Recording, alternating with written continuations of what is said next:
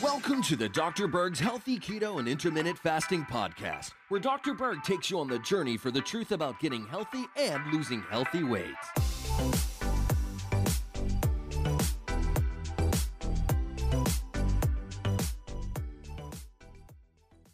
Let's talk about the real cause and cure for your dandruff. I'm going to talk about what it is, the current treatment for it, and what's really behind dandruff, as well as a really good solution. How about that? What is dandruff? Very simply, it's scaly, flaky scalp. Okay. You have the layers of skin in the scalp that are flaking off prematurely. Normally, there's about a month cycle where the skin cells in your scalp develop and then slough off.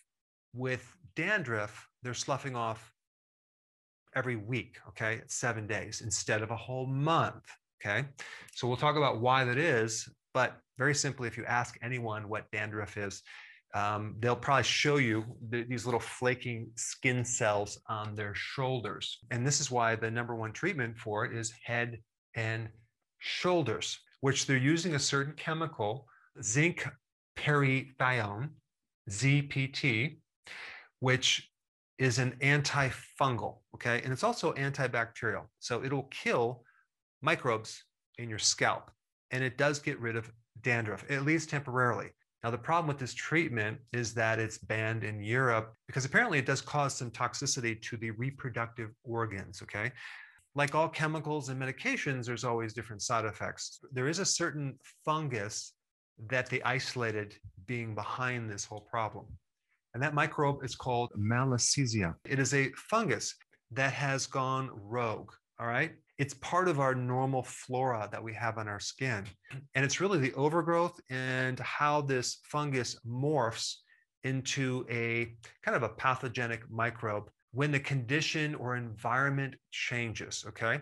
Like all microbes, um, they live in communities, and there's a lot of different diversification of microbes that are inside our body and on our skin. And when we have this imbalance, we get um, certain microbes that change their form and they do weird things. And they also cause our own immune system to react with certain defenses. And there's inflammation that occurs and collateral damage. So, at the very root of dandruff, there's really an imbalance in the microflora on your scalp where we have a kind of a morphed fungus that is no longer friendly. So it's creating an immune reaction. And what people don't realize is that you have not just friendly bacteria, you have friendly yeast, you have friendly fungus on your body and inside that is helping you. Okay. Just like the soil, you don't just have friendly bacteria, you also have friendly yeast and fungus that without that yeast or fungus, the plants can't dig their roots and absorb the nutrients as well. So the fungus is just as important as the bacteria in doing its job. Without the fungus in the soil, they can't uh, dissolve the minerals to really pull it in and allow the roots to absorb it into the plant.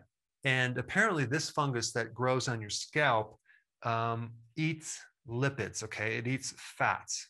It eats the sebum, which is the oil that comes from the oil glands around the follicles, around your hair follicles. But what's interesting about this fungus is it doesn't like all the fats. Okay. It only likes the saturated fats. It likes to eat triglycerides.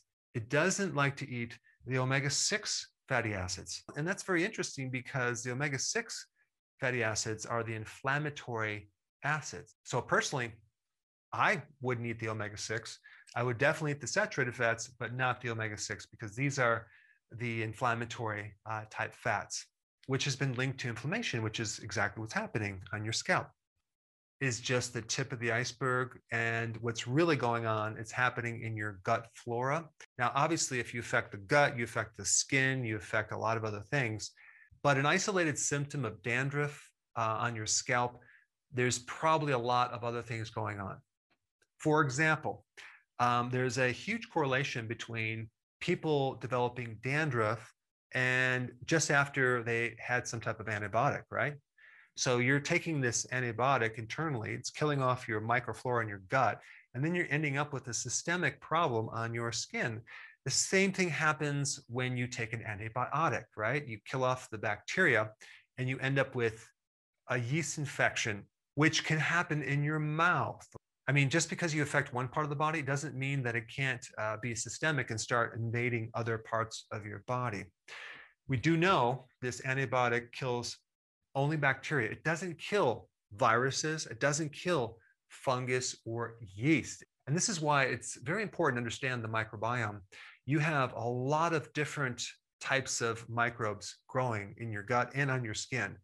And you have to understand that certain microbes, like bacteria, keep the fungus in check, keep the yeast in check.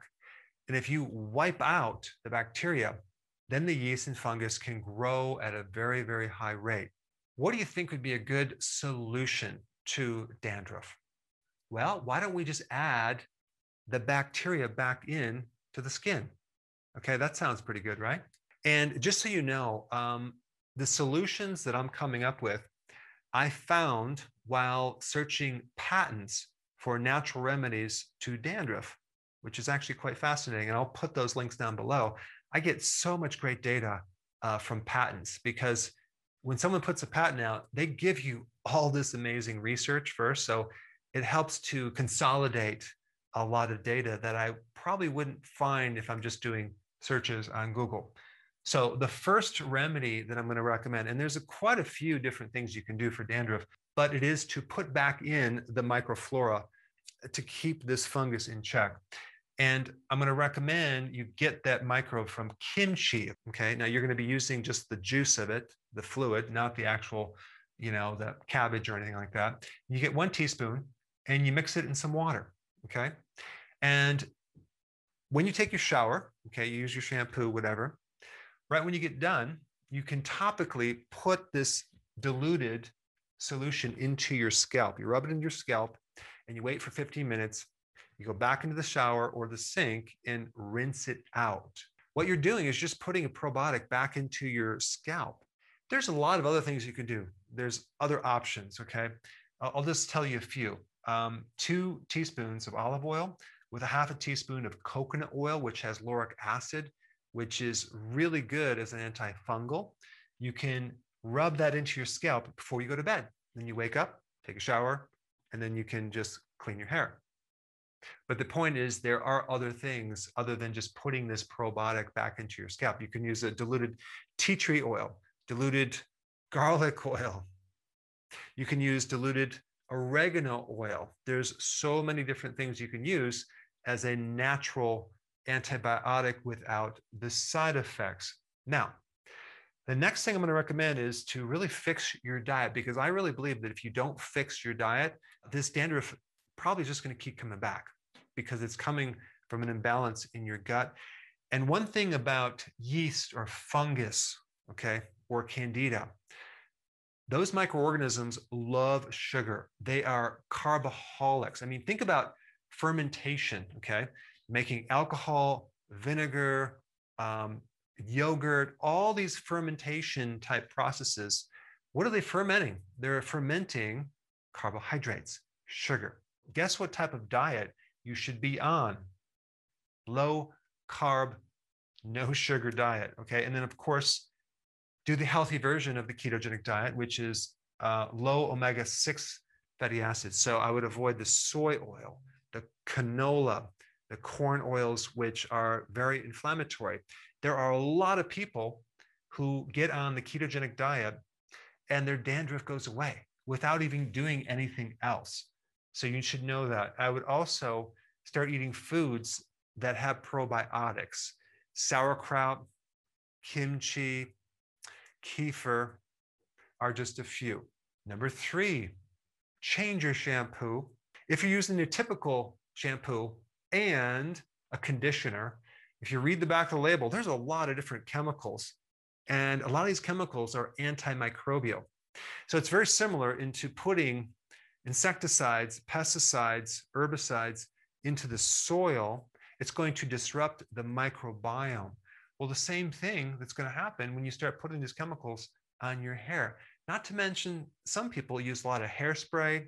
They use chemicals with dyes. They use uh, their hair dryer with high heats.